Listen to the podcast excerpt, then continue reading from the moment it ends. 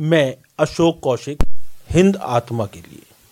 संयुक्त राष्ट्र संघ में भारत की सफलता, अब्दुल रहमान मक्की अंतर्राष्ट्रीय आतंकवादी घोषित।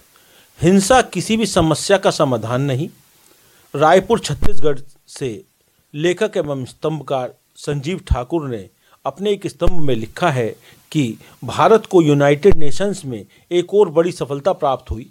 उसके प्रयासों से अंतर्राष्ट्रीय स्तर पर खूंखार आतंकवादी अब्दुल रहमान मक्की को अंतर्राष्ट्रीय आतंकवादी घोषित किया गया। वह किसी भी देश में आसानी से प्रवेश नहीं कर पाएगा।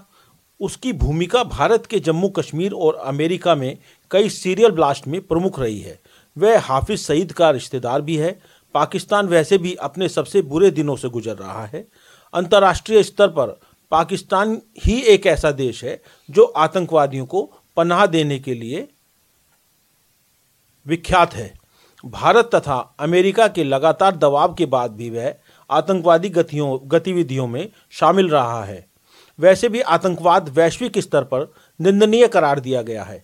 मानसिक विकृति के शिकार कुछ बंदूकधारी द्वारा निरीह लोगों की हत्या कर अपना मकसद साध लेना ही आतंकवाद की श्रेणी में नहीं आता है, बल्कि शक्ति संपन्न राष्ट्रों द्वारा अपनी विस्तारवादी सामंती अवधारणा को पूरा करने के लिए छोटे देशों पर हमला करना भी आतंकवाद ही है। रूस यूक्रेन युद्ध इसका ताज़ा उदाहरण है। अमेरिका की दादागिरी, चीन का पागलपन, उत्तर कोरिया की सनक, इन सब के विभत्स उदाहरण हैं जो अपनी व्यावसायिक, सामरिक और मानसिक सनक को पूरा करने के लिए किसी भी देश को नेस्तनाबूद कर नागरिक पर नागरिकों पर कहर ढहाकर उन्हें मौत के घाट उतार देते हैं। यह सब अंतर्राष्ट्रीय सामूहिक बलात् आतंकवाद ही है। भारत एक सशक्त और बलशाली देश होने के बावजूद शांति की नीति को अपनाए हुए है और वैश्विक शांति का संदेश भी देने का प्रयास कर रहा है। ऐसे देशों को साधुवाद देना चाहिए और अंतर्राष्ट्रीय स्तर पर महाबली राष्ट्रों की विस्तारवादी तथा सामंती गतिविधियों की सार्वजनिक निंदा भी की जानी चाहिए।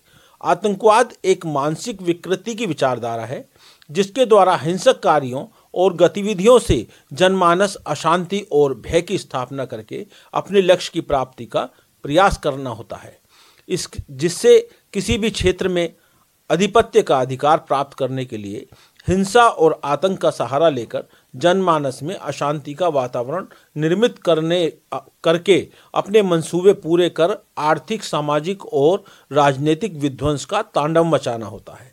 कुछ व्यक्तियों द्वारा एवं समूहों द्वारा संचालित मानवरोधी गतिविधियां ही हैं जो समाज के विरुद्ध लूट, अपहरण, बम विस्फोट, हत्या जैसे जघन्य अपराधों को जन्म देती हैं। आतंकवाद मूलतः धार्मिक, राजनीतिक, सामाजिक परिवेश लिए हुए होता है। भारत में आतंकवाद धार्मिक और राजनीतिक ज़्यादा परिलक्षित हुआ है। भारत में कश्मीर, लद्दाख, असम में विभिन्न अल, अल, अलगाववादी समूह द्वारा हिंसक आपराधिक कृत्य कर लोगों को भयभीत तथा पलायन करने पर मजबूत करने का कृत्य राजनीतिक आतंकवाद ही है। अलकायदा, लश्कर-ए-तैयबा, जैश-ए-मोहम्मद जैसे संगठन धार्मिक कट्टरता की भावना से अपराध को अंजाम देते हैं। देश में नक्सलवाद ने छत्तीसगढ़, महाराष्ट्र, आंध्र प्रदेश, मध्य प्रदेश, झारखंड, बिहार और पश्चिम बंगाल में अपना मौत का परचम फहरा के रखा है। नक्सलवाद मूलतः सामाजिक क्रांतिकारी समूह द्वारा सरकार के विरोध में आम जन तथा आतंक आदिवासियों के मध्य में अपनी समानांतर सरकार चलाने हेतु हिंसक घटनाएं की हैं। यह आतंकवादी ग्रुप हिंसा के द्वारा अलग अलग तरीके से आतंकवाद फैलाने का प्रयास करते हैं।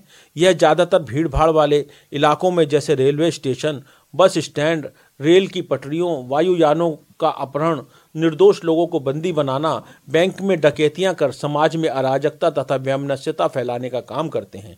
भारत में नक्सलवाद तो मूल रूप से पश्चिम बंगाल के नक्सल वाली क्षेत्र से पनपा है जो पूरे भारत में धीरे धीरे फैलकर हिंसक रूप अपनाए हुए हैं। आतंकवाद केवल भारत में न होकर उसका साम्राज्य वैश्विक स्तर पर भी दुर्भाग्यपूर्ण तरीके से फैला हुआ है। अंतर्राष्ट्रीय स्तर पर आतंकवाद ने अनेक घटनाओं को जन्म देकर विश्व शांति, सद्भावना की मूल कल्पना को छिन्न भिन्न करने का प्रयास किया है। दुनिया के प्रत्येक देश में आतंकवाद किसी न किसी रूप में आज मौजूद है। आतंकवाद कहीं रंग भेद, कहीं भाषा विभेद, कहीं राजनीतिक विचारधाराओं में विरोध और कहीं रंग भेद के कारण नस्ली समस्या आतंकवाद का कारण बनी है। यह समस्याएं हथियारों से सुलझाने के प्रयास में अत्यंत अत्यंत हिंसक बन गई हैं। आतंकवाद को वृहत रूप देने में विज्ञान एवं प्रौद्योगिकी ने भी बड़ा साथ दिया है। आतंकवादियों, नक्सलवादियों और नस्लवादियों के लिए रासायनिक, नाभिकीय, जैविक, मानव बम जैसे आधुनिक हथियार उपलब्ध होने से यह आतंकवादी गतिविधियां और भी खतरनाक हो गई हैं।